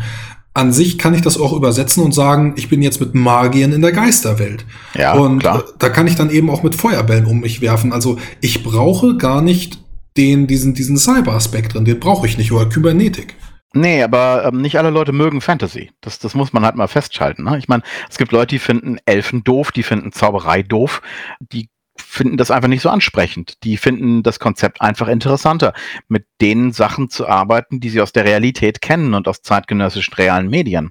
Und ich meine, äh, im, im, Zweiten Weltkrieg zum Beispiel und den dazu gehörigen Filmen tauchen relativ wenig elfische Zauberer und Bogenschützen auf. Ähm, das, jetzt könnte man natürlich sagen, ja, hm, wenn dich das interessiert, warum spielst du dann nicht sowas wie Twilight 2000? Da ist natürlich die Sache die, Cyberpunk hat mehrere Vorteile gegenüber äh, solchen Postapokalypse-Settings oder äh, sowas wie Söldner im Kongo spielen oder sowas, könntest du auch machen. Äh, erstens ist es eine ähm, thematische Entrückung von der Realität. Es ist ganz augenscheinlich nicht die Wirklichkeit. Das macht es für viele Leute einfacher, mit, äh, den, mit den Konzepten in diesem Setting umzugehen und vor allen Dingen auch Gewalt anzuwenden, weil es weniger unmenschlich wirkt. Die Realität ist ja realer als eine Fantasy-Welt und durch den Sprung in eine Cyberpunk-Welt machen wir sie wieder irrealer, surrealer. Das zweite ist, dass Cybertechnik oder Biotechnik und Gentechnik und was es da nicht alles gibt, dir wiederum ermöglicht, deinen Charakter, obwohl es ein augenscheinlich auf den ersten Blick pseudorealistisches Setting ist, in eine übermenschliche Form aufzubohren. Und dabei geht es dann um Machtfantasien, die du im Rollenspiel ausleben kannst. Und um äh, Profitfantasien und dass du halt besser wirst und besser und besser und besser oder von Anfang an total super bist. Ja, also ich möchte dazu noch was anmerken, weil äh, Frostys Argument ist zwar grundsätzlich knuffig, aber äh, es ist ein Argument, das sich selbst ad absurdum führt. Das kannst du nämlich auf literally alle Sachen anwenden. Egal welches Setting, egal worüber du redest, es geht immer. Du kannst immer sagen, ja, diese Geschichte kann ich ja irgendwie auch umsetzen äh, in irgendeiner Realität. Und sei es durch Wahnvorstellungen oder was weiß ich, Drogen. Ja, das ist, das ist die Frage, die ich jetzt in den Raum stellen möchte. Die Geschichten, die ich erzählen möchte, kann ich die nur dort erzählen. Das ist ja, ja die Frage, die ich erstmal in den Raum gestellt habe. Mhm. ich denke, bevor, warte mal, bevor, bevor, bevor, Tobi weitermacht, will ich nur eine Sache in den Raum werfen, die ich immer witzig fand. Ähm, das, was Cyberpunk ähm, für viele Leute mit am meisten mit definiert, nämlich Virtual Reality und Hacking, ist lustigerweise genau die Sache, woran die meisten Cyberpunk-Rollenspiele total versagen, um die sie einen Riesenbogen machen und die viele Leute unheimlich ungern im, im Spiel haben. Sogar die, die Demo-Runden von namhaften Cyberpunk-Rollenspielen äh, haben nicht selten gerne mal auf den Conventions gesagt, keine Hacker, Decker, Netrunner, weil das nicht gut funktionierte. Ja gut, aber das ist ja wieder mein Hauptargument, nämlich dass, dass Stories eben sich um Menschen drehen und Hacking dreht sich nicht um Menschen. Hier, äh, Hollywood hatte das Problem mit dem Hacking ja auch. Die haben ja irgendwie, als das Internet noch Hashtag Neuland war, ähm, irgendwann dann angefangen, schlechte Filme dazu zu machen. Äh, Eine Serie aus Röhren.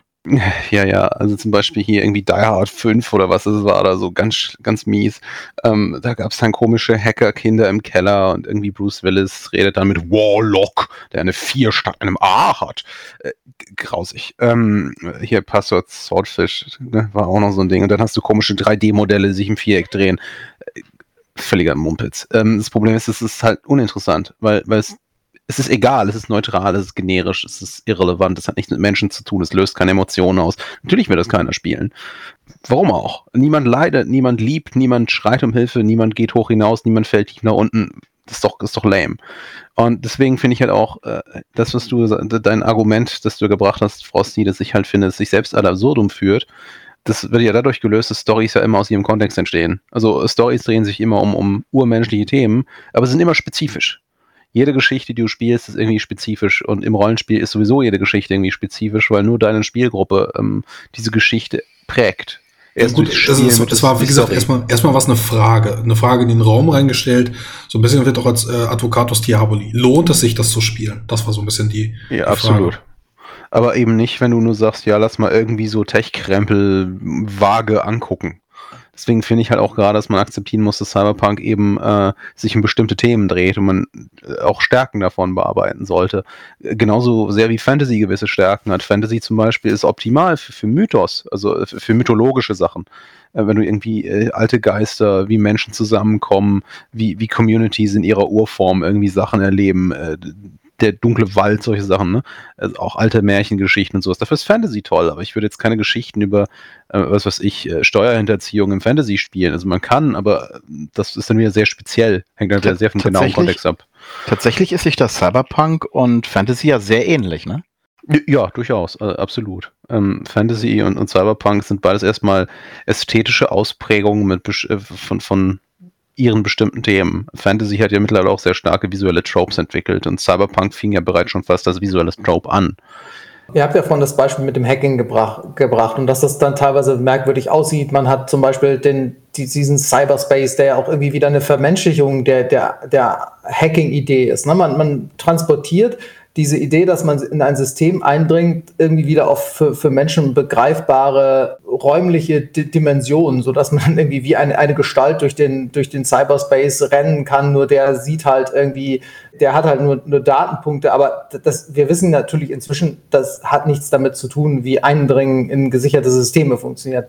Aber es, es macht es eben wieder menschlich und für Menschen begreifbar. Und ich glaube, da ist auch der zentrale Punkt zu dem, was Thorsten vorhin aufgeworfen hat, die ganzen Weiterentwicklungen, die konsequent weiter gedachten technischen Weiterentwicklungen, äh, die führen dich halt irgendwann in eine Welt, die du nicht mehr verstehen kannst äh, als, als Mensch in der heutigen Zeit, die du nicht mehr begreifen kannst und die du deswegen auch nicht mehr bespielen kannst. Und Cyberpunk ist in gewisser Weise da ein Kompromiss es, es gibt dir zwar so ein paar Technologien, die diesen Effekt haben, den, den Thorsten geschildert hat. Ne? Du hast irgendwie die Möglichkeit, dass du einen, einen sehr mächtig aufgeputschten, äh, mit Technologie äh, verbesserten Menschen spielst. Aber du spielst ihn dann im, irgendwie in einem Kontext, den du noch begreifen kannst, weil die Probleme irgendwo noch real sind und weil der, weil, weil du eigentlich, wenn man jetzt mal auf dieses transhumanistische, auf diese transhumanistische Idee zurückkommt, weil du noch nicht so weit dich entfernt hast von dem an sich menschlichen, dass du sagst, ich, ich, ich habe Wahrnehmungen, die kann ich gar nicht mehr so beschreiben am Spieltisch, dass ich tatsächlich die irgendwo in mein Spiel einfügen kann, sondern ich, ich bin irgendwie immer noch äh, zumindest auf, auf dem Level, dass ich jetzt als, als Spielgruppe im äh, 21. Jahrhundert in, äh, in, meinem, äh, in meinem Wohnzimmer bespielen kann, ohne dass ich irgendwie dabei komplett den Bezug verliere äh, zu dem, was da passiert. Ja, also Cyberpunk ist ja immer so ein bisschen heute in anders. Also beziehungsweise die 80er Jahre in anders. Äh, wie, was ich noch immer jetzt betonen möchte, ist, man darf nicht vergessen, dass Ästhetik tatsächlich wichtig ist auch als Rollenspieler finden wir bestimmte Sachen einfach cool, weil sie gut aussehen. Ähm, und ich finde halt Cyberpunk visuell sehr interessant. Das ist, äh, hat einfach Impact. Das, da ist, da kommen äh, die Themen, die das, die dieses Genre vermitteln will, werden in seiner äh, visuellen Ästhetik halt einfach sehr gut rübergebracht die, die hohen Türme, das Neon, äh, der Plastik, der Müll auf dem Boden, alles ist irgendwie äh, von mir aus auch fliegende Autos, je nachdem, welche Ausprägung man gerade davon hat. Aber alles ist halt irgendwie runtergekommen äh, und trotzdem gewaltig. Und das wird dadurch halt einfach sichtbar. Und, und natürlich wollen, gerade Rollenspiel ist ja in Anführungszeichen auch ein visuelles Medium, weil man ja versucht, sich vorzustellen, wo man sich da befindet. Deswegen, ich finde das gar nicht so problematisch. Für mich gehört die Ästhetik auch immer irgendwie zum Gesamtpaket dazu. Illustrationen sind ein wichtiger Teil von Büchern. Wenn ich nur Texte kaufen würde, fände ich das auch ein bisschen schade. Das ist so stark, was du eben gerade alles gesagt hast. Da steckt eben so viel drin. Also Pen and Paper oder Rollenspiel ist ja immer so eine Art Realitätsflucht. Und das ist egal, ob wir ähm, Märchen spielen, ob wir jetzt Fantasy spielen, ob wir, ob wir Horror spielen mit Cthulhu oder dann eben Cyberpunk. Und du sagtest es eben hohe Türme, es wird sichtbar gemacht, der Dreck, der Schmutz. Es ist einfach erdrückend. Und du sagtest auch eben was von heute, nur ein anders ich habe ja die Chance im Pen and Paper, im Rollenspiel, ich habe immer die Chance, jemanden zu spielen, der von Problemen erdrückt wird. Völlig egal, ob es jetzt Geld ist oder Krankheiten. Er wird einfach von, von allen Seiten gibt es, gibt es diese, diese, diesen Druck, der ihn versucht oder sie versucht zu, zu brechen. Und das ist dann eben der legitime Versuch, daraus sich zu befreien. Entweder weil die, weil die Konzerne irgendwie die Bösen sind und ich kann tatsächlich jetzt, so wie ich am Tisch sitze, kann ich etwas gegen die Konzerne tun. Und ich glaube, das ist auch äh, relativ befreiend, wenn ich dann darüber nachdenke und dann mich eben in diese heute, aber anders Realitätsflucht ähm, begeben kann.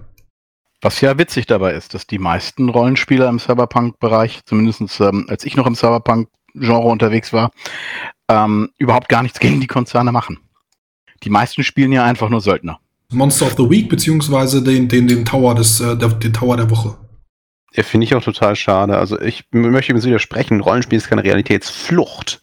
Es ist ein Gedankenexperiment oder eine alternative Realität, wie auch immer du das nennen möchtest. Es muss nicht Flucht sein. Ich, ich begebe mich auch gerne in Bereiche, wo ich noch nicht war und niemals sein kann, einfach nur um zu experimentieren. Dafür lesen wir auch Bücher oder gucken Serien.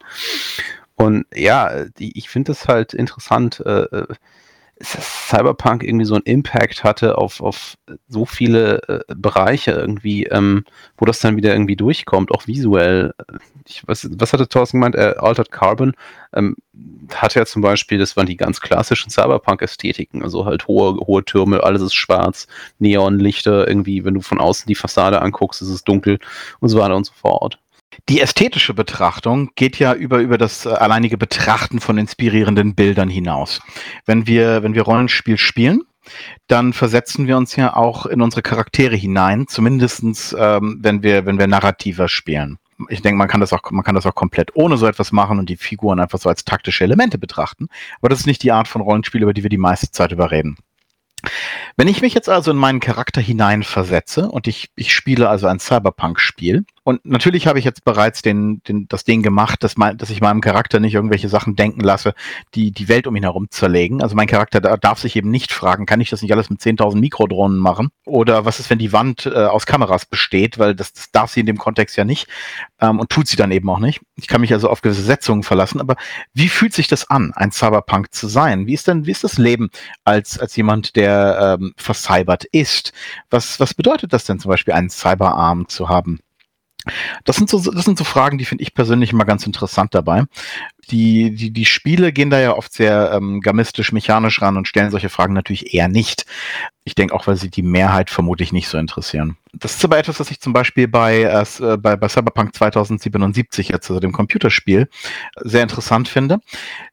Wir haben da nämlich eine, eine grundsätzliche Schwierigkeit im Cyberpunk-Genre allgemein. Das, das war, schon, war schon immer so.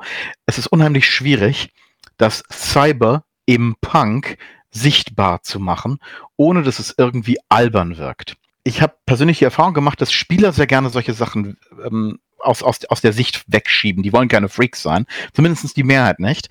Die wollen dann lieber einen Cyberarm mit Kunsthautüberzug oder am besten noch mit Lebendgewebe. Die wollen die Cyberaugen, die total menschlich aussehen. Das ist vor allen Dingen bei Shadowrun-Spielern häufiger so gewesen. Bei Cyberpunk 2020, da hast du stärker auch von den Büchern betont, diesen Cyber-Style. Aber das Spiel hat dir auch mehr Zeug gegeben, was das äh, naheliegender machte. Also wenn du zum Beispiel Soviet Cyberarms hattest, dann, dann waren das so riesige komische Krallendinger, die da war überhaupt nichts mit Menschlichkeit. Da war völlig klar, wenn du die hast, bist du ein komischer Freak. Und das war dann aber auch cool. Aber wie ist das, dieser Freak zu sein? Nicht? Bei, bei Cyberpunk 2077 haben sie zum Beispiel zur Sichtbarmachung diese ganzen komischen äh, Fugen und Metalllinien, die Leute teilweise kreuz und quer im Gesicht haben. Das ist natürlich etwas, was real niemand haben will.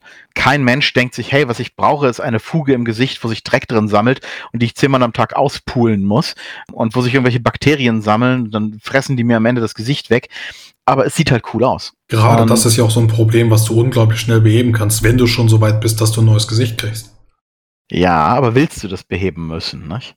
Du kannst natürlich auch einfach davon ausgehen, dass das einen gewissen Schick hat, dass Leute es auch als angemessen ansehen. Das ist halt wieder der Punkt. Ich denke, äh, was wir beim Cyberpunk bedenken müssen, wenn wir jetzt einfach mal diese Setzung annehmen, das ist so, wie es ist, wie wir das kennen. Ich weiß noch, vor einem Jahr hätte sich niemand vorstellen können, dass Masken fürs Gesicht schick sind. Ich meine, als ich dann damals, ich glaube, das war im, im Januar war das noch, ähm, bin ich dann das erste Mal mit Maske auch in den Supermarkt gegangen und die Leute haben mich angeguckt wie ein Pferd. Ja, Im Januar warst du ja auch ein Riesenfreak. Ja, ja, natürlich, aber Ging ich, erst im März richtig. Ja, es ist natürlich alles richtig, ne? Aber äh, vor, vor, einem Jahr hätte sich niemand vorstellen können, dass Masken, dass Masken schick sind und ein Modesymbol sind. Außerhalb von ja. Asien. Ja gut, es liegt aber halt auch an. Aber ja. Die Notwendigkeit ist da, man will es also schick machen. Wobei ich aber auch festgestellt habe, dass ähm, diese, diese ganzen ähm, gestylten Masken mit grinsenden Gesichtern drauf, mit Firmenlogos etc. pp. Ähm, man, man sieht die hauptsächlich in Social Media. Also auf, auf Instagram und Facebook, wo Leute sich dann mit, mit Selfies verewigen, mit hier, guck mal, meine Firma XY, Coca-Cola, sonst was, äh, Grinsekatzenmaske. Aber auf der Straße sieht man die echt selten. Die meisten Leute tragen diese ganzen 0815 Kaffeetütenfilter. Ja, aber ich, ich fand, das ist einen ganz guten Einwurf mit der Maske. Tatsächlich, äh, also ich sehe das auch so. Also wenn ich schon eine Maske trage, dann variiere ich da auch, ne? wie, wie jedes andere Kleidungsstück. Äh, quasi. Und ich, ich hat, hätte das vorher auch nie gedacht, wie schnell man sich dran gewöhnt, dass das irgendwie mit zum Outfit dazugehört. Äh, witzig, das auf Cyberpunk zu übertragen, aber kann ich mir gut vorstellen, wenn du, wenn du erstmal so weit bist, dass du die Möglichkeit hast, dass du äh, irgendwo, äh, sage ich mal, einen, einen gestylten Arm hast, dann äh, entwickelt sich da eine gewisse Mode für die kannst du jetzt vielleicht noch nicht vorhersehen, aber die ist wahrscheinlich irgendwie abweichend von, der sieht genauso aus äh, wie jeder andere Arm. Der, der muss irgendwas haben, was ihn, was ihn abhebt. Irgendwo. Irgendwas, äh, was, was ihn besonders macht. Wie, und das wird sich dann irgendwie wieder, wieder anpassen über die Zeit, aber du willst ja, dass es auffällt, was du für einen geilen Arm hast, was, dass der irgendwie von äh, ja, dem, dem äh, Cyberpunk-Äquivalent von Gucci ist oder wie auch immer. Ja, was ich jetzt, was ich vorhin auch sagen wollte, bevor Frosty diesen interessanten Einwurf mit der Maske gemacht hat, ist ja, wie gesagt, Cyberpunk ist eine visuelle, ästhetische, äh, künstlerische Interpretation der Zukunft auch.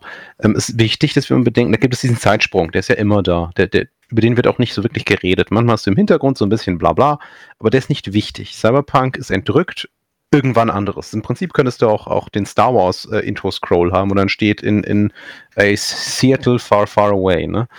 In, in a time long, long ago. das wäre kein Problem tatsächlich. Und ich denke, wenn man das einfach so voraussetzt, dann kann man einfach sagen, ja, das ist so. Das, das ist, wie, wie der Stil von Cyber ist. Und jetzt arbeiten wir einfach mal mit, damit. Das ist halt gegeben. Ich verstehe eigentlich auch das Problem was, mit, mit, dem Gesicht, das Thorsten da vorne aufgebracht hat.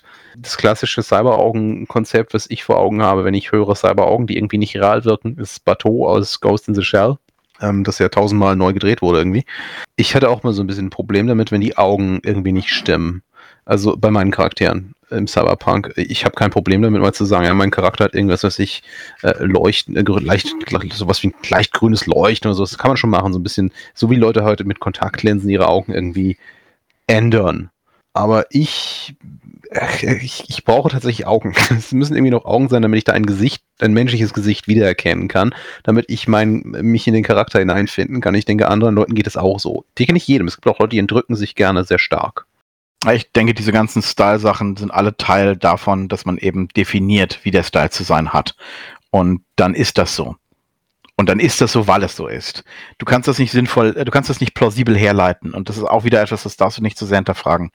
Die meisten Menschen wollen keine Freaks sein. Das war schon immer so. Die meisten Leute, die ein Hörgerät haben, wollen ein Hörgerät, das man nach Möglichkeit nicht sieht. Die wollen ein Hörgerät, das man nicht hört. Das darf nicht knistern und leuchten und mit komischen Antennen aus den Ohren rausstehen. Das soll nach Möglichkeit völlig aus der Sicht verschwinden. Leute wollen normal sein in der Masse. Das ist eher in Subkulturen, dass Leute was, äh, dass Leute auffallen wollen. Du findest ja auch Gucci-Handtaschen und Schuhe und sowas. Zunehmend konzentriert in zwei Gruppen. Denen, die sehr reich sind und denen, die sich eigentlich überhaupt nicht leisten können, aber sehr wenig dazwischen. Aber ja, massentauglich ist das nicht. Also die meisten Leute von uns laufen nicht in einem Stil aus Schwarz und Gold rum, mit, mit riesigen Buchstaben überall drauf. Die meisten Leute sehen völlig langweilig aus. Auf der anderen Seite, klar, bei Hörgeräten gebe ich dir recht. Aber Hörgeräte sind ja auch definitiv im ersten, die werden ja nicht als irgendwo Verstärkung wahrgenommen oder Verbesserung, sondern irgendwie als, als Kompensation, ja, genau, Kompensation eines Defizits. Auf der ja, aber das ist Seite, bei der Brille auch so. Ja, eben. Bei, genau, du sagst es, Frosty. Bei der Brille ist es auch so, aber es gibt durchaus Leute, die tragen Brillen aus Modegründen. Die könnten ja, aber, auch Kontaktlinsen tragen. Aber, ja, aber es gibt recht, recht, wenige und die meisten Leute, die eine, die auffällige, äh, äh die meisten Leute, die eine Brille tragen, tragen keine auffällige Brille. Ja. Das ist die Ausnahme, dass Leute eine absurde Brille tragen. Vor allem frag mal die Leute, die so richtige Bodendeckel als, als Gläser haben. Also ich, ich meine, äh, ich, ich kenne mich da, ich kann mich ja nicht ausnehmen, ja. ne? Wenn du dann irgendwie ähm, Zentimeter dicke Brillengläser hast äh, und dann auch wirklich aussiehst wie ein Freak, niemand schaut dir gerne in die Augen. Und das ist das, was Tobi eben sagte. Das Einzige, was er will, dass das, das bei seinem Charakter noch normal ist, das sind die Augen weil das so ein bisschen der Schlüssel zur Seele ist. Es ist jetzt ein bisschen wieder philosophisch und so, ne? Will ich jetzt gar nicht reingehen, aber an sich, wenn dir jemand ins Gesicht schaut, und das ist immer das Erste, man schaut dir erstmal ins Gesicht und dann, dann starren dir da so, ja, Flaschenbodendeckelgläser zurück. Aber Schwierig. es gibt ja einen Unterschied zwischen das ist absurd und das ist anders und von, von außen wahrnehmbar. Ich stimme, ich stimme dir zu. Es ist, man will nicht aussehen wie ein absoluter Clown, aber man will ja schon dass jemand anders jetzt sieht, wa was man für geile Tech hat, weil das zum Teil ja auch das, das hat ja auch eine Auswirkung, das ist wie eine Waffe. Äh, du, du rennst ja auch äh, rum mit einer Waffe an, an deiner Seite und du willst, dass andere die sehen, damit du die nicht einsetzen musst. Wenn andere Leute sehen, dass du irgendwie den, den supergeilen äh, augmentierten Arm mit eingebauter äh, Kanone hast, dann willst du auch, dass die anderen das sehen. Guck mal, Martin, meine neuen Hörgeräte, die haben genauso viel gekostet wie dein Auto. Ja, gut, aber ähm, mit den Hörgeräten äh, bekämpfst du mich ja nicht. Ne? Aber wenn es darum geht, äh, wirklich Ah, äh, okay, ja. tatsächlich, äh, wenn es jetzt darum geht, irgendwie Dominanzverhalten auszuüben, zum Beispiel in der Gruppe, dann willst du ja, dass die anderen sehen, dass du die geilste Tech hast. Ne? Das ist ein interessanter Punkt. wie, wie als wärst du aufgepumpt. Ja? Ihr- Mhm. Du trägst ein Muscle-Shirt. Ja, aber auch letztlich auch wieder so eine Sache, ähm, da können wir ja in die Realität gucken. Also wenn wir sowas hinterfragen wollen, und ich, ich rate ja konstant dazu, äh, davon ab, das zu hinterfragen, sondern einfach den Style zu definieren und dann damit zu rollen. Aber wenn du es in der Realität mal anguckst und hinterfragst, vielleicht einer von 100 oder von 1000 Gangstern hat eine goldene Desert Eagle. Die anderen haben irgendeine 0815 Knarre, meistens in erbarmungswürdigem Zustand. Klar, die meisten haben irgendwelche aktuell angesagten Klamotten, aber das Zeug kostet auch nicht viel. Ich meine, selbst teure Basketballschuhe, das sind, das sind Basketballschuhe, die kosten nicht die Welt. Aber diese Cybertechnologie, die kostet ja entweder sehr, sehr viel mehr als das. Oder aber sie ist so günstig, dass die, die dann letztlich den Style in der Welt dominieren, eben nicht die Freaks sind. Eben nicht die äh, Punks und Gangster und ähm, die Unterschicht, die äh, Ganger und sonst was. Naja, aber wenn du die, die Modenschau in Paris oder in Mailand anguckst, dann denkst du dir trotzdem, was haben die Leute dann irgendwie für Lack gesoffen? Ja, aber dass, die dass die dann die, haben ja nichts damit zu tun, was Leute tragen. Ja, aber sie wollen trotzdem sowas, vielleicht sowas etablieren wie einen Style. Und mal sind das dann irgendwie Schlaghosen, wo du dir das denkst, warum kommt das denn jetzt schon wieder? Und mal sind das dann so Sachen wie, man, man tapet einfach die Figuren ein und, und schnürt irgendwie Brust- und Schambereich ab oder sowas und schickt sie dann auf den Laufsteak nach dem Motto, äh, was bin ich für ein toller Designer? Also da, da kommt mal sowas, mal sowas bei rum, je nachdem, Aber wie das du ist ja, ist ja mehr eine, äh, ist ja mehr eine eigene Subkultur, wo es darum geht, möglichst absurd und lächerlich zu sein und gelegentlich mal was völlig Abgefahrenes auszuprobieren, wovon dann eine winzige Facette in den Mainstream übergeht. War das schon immer so? Oder, also ich sag mal so, in den 2000ern war das doch anders.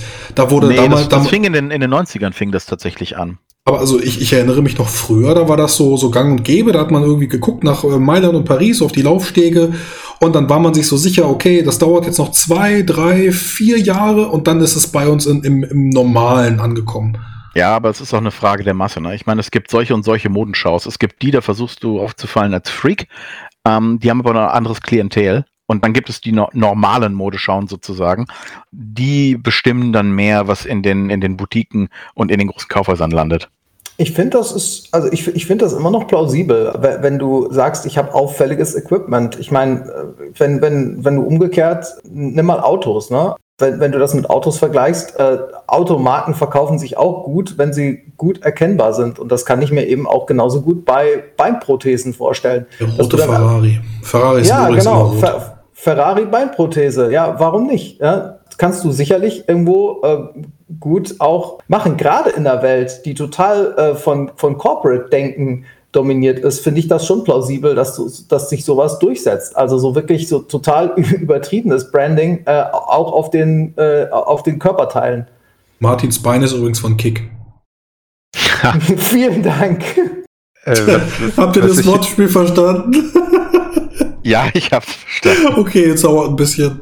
Äh, was mich, mich noch interessant finde, ja bei der Frage mit der Auffälligkeit von Ausrüstung, da haben ja viele Spieler oft ein Problem mit, weil sie irgendwie Schiss haben, dass sie dann sofort gefunden werden, wenn überall der Sheriff die Wanted Poster aufhängt. Das ist natürlich Unsinn, wenn man Cyberpunk mal aus der Perspektive betrachtet, dass die Welt ja im Untergehen ist.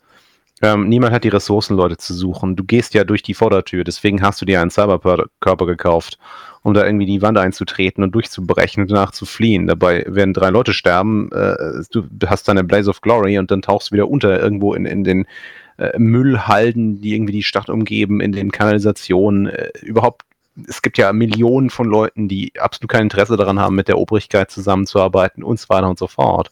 Also äh, äh, ich denke, es ist auch wichtig, dass man Cyberpunk auch immer so ein bisschen ausbrennt. Ähm, also, dass man eben nicht sagt, mein Charakter hat vor, irgendwann ein Häuschen zu kaufen. Das wird so schön.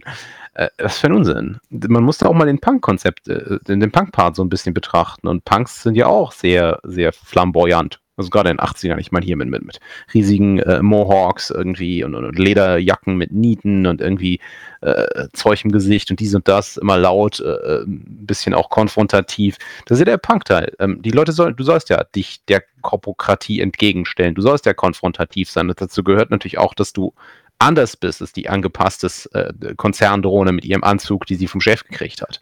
Du wirst ja nicht von Mutti eingekleidet. Ja, du wirst nicht, nicht von Mutti eingekleidet, Mr. Johnson schon. Also indirekt. Nur das Mutti halt der Konzern ist in dem Fall. Aber ich denke, das ist auch einfach das Problem, dass gerade äh, Cyberpunk in Deutschland im Rollenspielbereich sehr stark von Shadowrun geprägt ist und Shadowrun ist halt äh, nur sehr begrenzt Cyberpunk. Also thematisch. Ähm, es hat viel der, der, der, ästhetischen Konzepte übernommen, aber thematisch fehlt da halt einiges, weil du dieser komische Auftragskasper bist, der irgendwie immer brav äh, für, für die Bösen arbeitet, sobald er ein Handgeld kriegt. Das ist halt ein Problem, weil die ganzen interessanten Aspekte von Cyberpunk, die finden sich halt eben außerhalb davon, dass du ein, eine Corporate Drone bist, die irgendwie äh, sonst was tut oder halt so ein Hireling. Das ist ja nicht cool. Ich will ja eigentlich jemand sein, der irgendwas tut ich, ich muss das vielleicht tun, aber ich sollte irgendwie noch weitergehende Ziele haben, die mich auch irgendwie wütend machen. Weil das, das Cyberpunk dreht sich ja auch um Wut. Also wenn ich jetzt so gegen Ende hier nochmal einen, einen ganz praktischen Tipp geben, geben sollte, dann würde ich sagen, also abgesehen natürlich nochmal von dem immer wieder eingehämmerten Grundtipp, frag keine falschen Fragen. Ähm, aber wenn du eine Frage, äh, eine Frage stellen willst, die wichtig ist, frag dich nicht warum, frag dich warum nicht wenn du die Option hast, eine Maschinenpistole in deinen Arm einzubauen, frag dich nicht warum. Natürlich ist das blödsinnig. Kein Mensch braucht eine Maschinenpistole im Arm. Aber wenn du, wenn du Cyberpunk spielst, frag dich doch mal, warum nicht? Warum keine Maschinenpistole im Arm? Warum keine Messer an der Hand? Und dabei sollte es nicht immer äh, um, um, die, um die maximale Kampfeffizienz gehen. Denn wenn, wenn, wenn das die Straße ist, die du runtergehst, dann bist du ganz schnell äh, dabei, einen Military Contractor zu spielen. Und daran ist eigentlich überhaupt nicht viel Cooles. Das ist eine Power Fantasy, die kann funktionieren, aber eben auch nur, wenn sie funktioniert.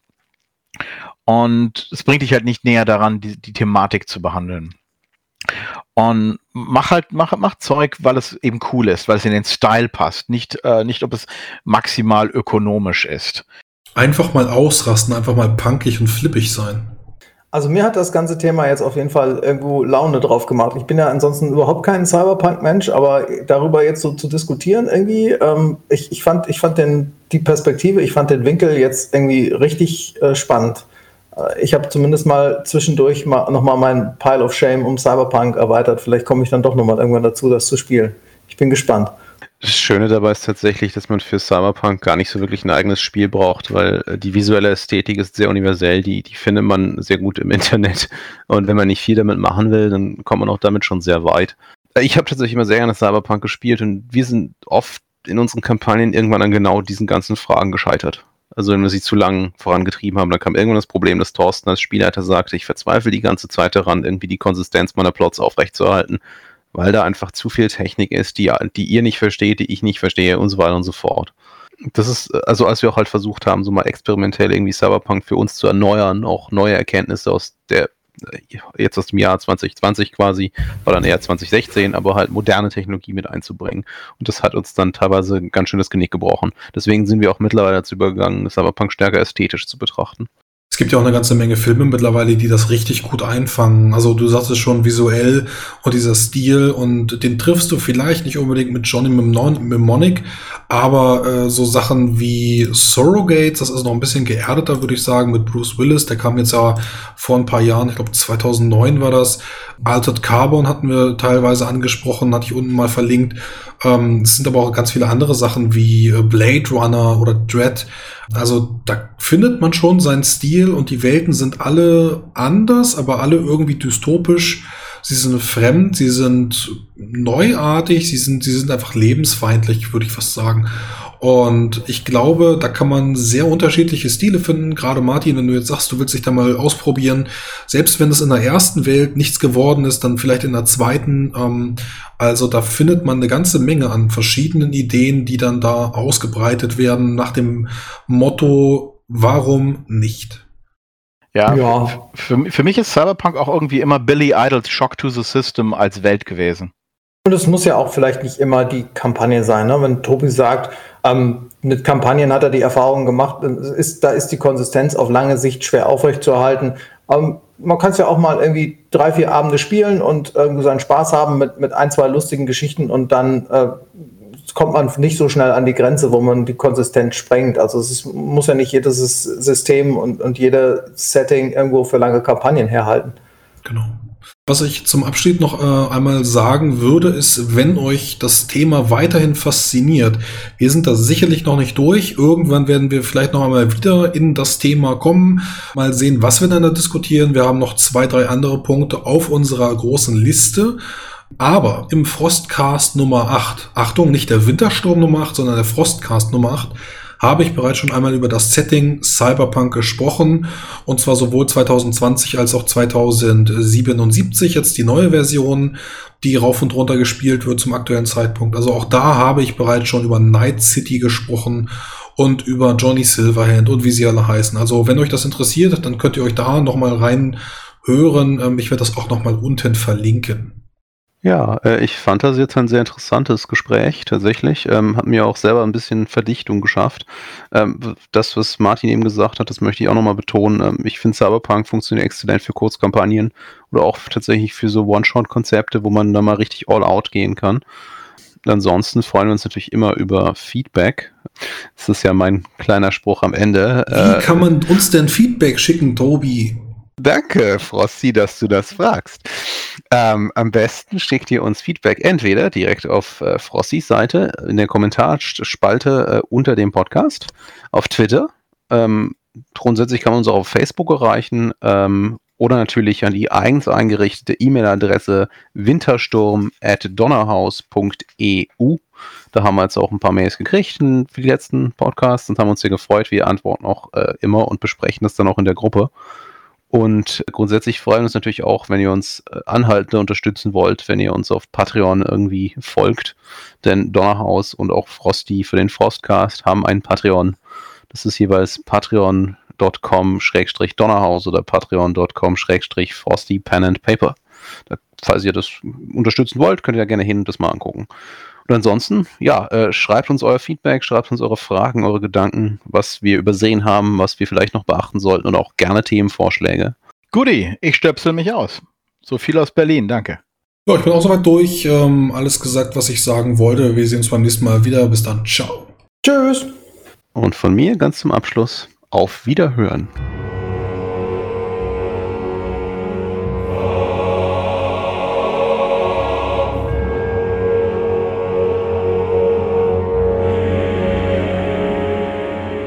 An dieser Stelle vor dem obligatorischen Outro und den äh, Outtakes, falls es welche geben sollte, äh, ein frohes Neues. Wir schreiben zum aktuellen Zeitpunkt des Schnittes, den 01.01.2021. Hm, dementsprechend, ja, frohes Neues an euch. Äh, je nachdem, wann ihr es hört, kann das natürlich auch schon wieder passé sein. Aber ich melde mich dann hier aus dem neuen Jahr 2021. Hoffen wir, dass es besser wird. Gut, dann kommen wir zu den Credits. Die Musik im Eingang und im Abspann wurde mir wie immer freundlicherweise zur Verfügung gestellt von Erdenstern, komponiert von Andreas Petersen. Mittlerweile kann ich das auch auswendig sprechen. Mehr Informationen findet ihr unter erdenstern.com. Dann, äh, wenn ihr mich unterstützen wollt, dann könnt ihr das gerne tun. Äh, da einfach ein kleines Feedback für meine Arbeit im Schnitt und äh, das Hosten der Homepage und den Arbeitsspeicher und so weiter und so fort.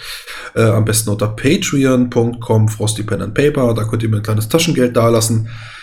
Würde ich mich sehr darüber freuen, wenn ihr unsere Arbeit zu schätzen wisst. Ähm, Genau, das tut zum aktuellen Zeitpunkt auch der ein oder andere. Und solltet ihr mit 5 Euro oder mehr dabei sein, Dollar wäre natürlich auch okay, dann würde ich eure Namen verlesen und euch so honorieren. Und das sind im aktuellen Monat Januar 2021 Andreas, der Benjamin, Felix Silius, Stefan ist mit dabei, das Donnerhaus, mit dem ich auch eben gequatscht habe, Erik ist mit dabei und Sven beziehungsweise Janus.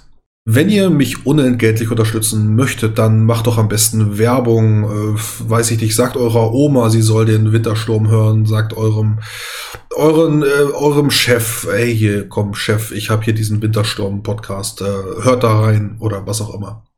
Ihr könnt natürlich aber auch bei iTunes fünf Sterne geben und mir eine Rezension hinterlassen. Ähm, ja, wie gesagt, äh, Werbung ist für uns die beste Form, wie ihr uns unterstützen könnt, wenn es denn unentgeltlich sein soll. Also da würden wir uns auf alle Fälle freuen. Ähm, solltet ihr mir fünf Sterne bei iTunes geben und eine Rezension schreiben, dann würde ich das natürlich auch verlesen, egal was drin steht. Das könnte euch ein Anreiz sein. Vielleicht macht ihr selber Werbung oder sowas, keine Ahnung. Ich bin mal sehr gespannt, was das neue Jahr so für uns bringt. Ich bin zumindest die ersten zwei Monate beruflich ein bisschen eingespannt. Ähm, da könnte es sein, dass es entweder weniger gibt oder mehr. Das äh, müsste ich dann jetzt absehen. Das entscheidet sich dann im Laufe der nächsten zwei Monate. Danach sollte sich das allerdings so wieder ein bisschen äh, alles akklimatisieren. Aber an dieser Stelle würde ich euch einfach mal äh, das letzte Outro geben und die Outtakes und so weiter und so fort. Und dann sehen und hören wir uns beim nächsten Mal wieder, wenn ihr Lust habt. Bis dann, ciao. Und übrigens, eine der bekanntesten Kybernetikerinnen unseres Landes ist wer, Tobias? Ich habe keine Ahnung, wovon er redet. Ich denke, Moment, Thorsten muss es selber ausfinden. Ich muss kurz das nachgucken. Sehr gut. Hier findet Schnitt statt. Das kommt ungeschnitten so in den Podcast. Two hours later. Ich dachte, was, von was du redest, Thorsten, ist Bionik. Also deswegen bin ich jetzt auch so irritiert. Ach Gott, ja, jetzt habe ich das mit Bionik durcheinander geworfen. Nee, okay, vergiss es. Ja, ich finde es auch äh, dabei ganz witzig, dass ähm, die meisten Cyberpunk-Spiele und, und zumindest die meisten Cyberpunk-Gruppen immer irgendwie davon ausgehen, dass die Welt um die, äh, um das, was gespielt wird, herum gut funktioniert. Ähm, das heißt, du planst deinen, du planst zum Beispiel bei Shadowrun, du planst deinen Run und alles, du besorgst dein Zeug und dann machst du deinen Run. Aber Währenddessen passiert in der Welt eigentlich nichts Relevantes. Ähm, ich habe das immer festgestellt, wenn ich sozusagen hier so ein, so ein, so ein Monkey Ranch ins Getriebe geworfen habe und bei irgendwelchen Runden mit, mit diesem, ähm, sagen wir mal, mit diesem äh, Klischee gebrochen habe. Und zum Beispiel die Runner auf dem Weg waren zur, äh, zu ihrem Heist und äh, plötzlich mitten in einen Aufstand reingeraten sind, der die Straße blockiert hat, wo Polizeihubschrauber über die Straße flogen, Tränengas geschossen haben und so, und so weiter und so fort. Macht Ähm, und Run kaputt. Und plötzlich ihr Zeitplan aus dem Tritt geraten ist. Oder noch schlimmer, sie waren in einer, äh, ich, ich habe mal einen Run gemacht äh, mit einer Gruppe, die haben einen, also die haben einen Run gemacht auf eine Tierversuchsanstalt von einem Konzern. Und während die also in dieser Tierversuchsanstalt waren, lief halt draußen ein, ein Mob von äh, so, so 250 Tierrechtsaktivisten auf und, und fing halt an, da mächtig rumzurandalieren. Und die wollten da einbrechen, um die Tiere zu befreien. Und das fanden die Runner überhaupt nicht gut, weil plötzlich die Sicherheit natürlich total auf Zack war. Was ich dabei schade fand, war, äh, ich hatte ja, ich hatte dabei eigentlich gedacht, dass das für die Spieler total die Chance darstellt, nicht? Weil eigentlich ist ja nichts besser, als wenn du eine Ablenkung von außen hast. Denn die Aufmerksamkeit der, der Sicherheit ist ja dann nach außen gerichtet, nicht nach innen. Äh, aber die Spieler haben das, sind damit überhaupt nicht klargekommen. Das ist plötzlich ihr minutiös geplanter, super präziser, niemand sieht uns Plan, nicht mehr das Idealmaß war. Ähm, ich fand das zum Beispiel mal ganz lustig. Ich habe mal, ähm, ich habe mal auf einer Con mit einer Gruppe was gespielt. Ähm, da hat deren, äh, deren Decker, glaube ich, nee, deren Rigger hat den Polizeifunk abgehört.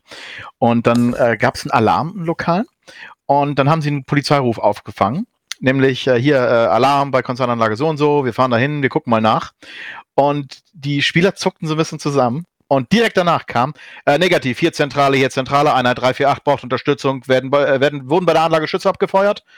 Äh, negativ, hier wurden keine Schüsse abgefeuert, das ist nur ein Alarm. Möglicherweise ein Falschalarm. Fahren Sie sofort zu äh, Block 348 und unterstützen Sie Einheit 795. Und dann sind die losgerast und waren weg. Und die Spieler dachten sich, oh, äh, cool, irgendwas anderes ist passiert. Und hinterher äh, kamen zwei von den Spielern zu mir und meinten, es ist noch nie passiert bei ihnen, in, in allen ihren Runden, dass die Polizei mal ein anderes Problem hatte als sie. Und dass das für sie irgendwie das Spiel in dieser Situation viel plastischer und glaubwürdiger gemacht hat.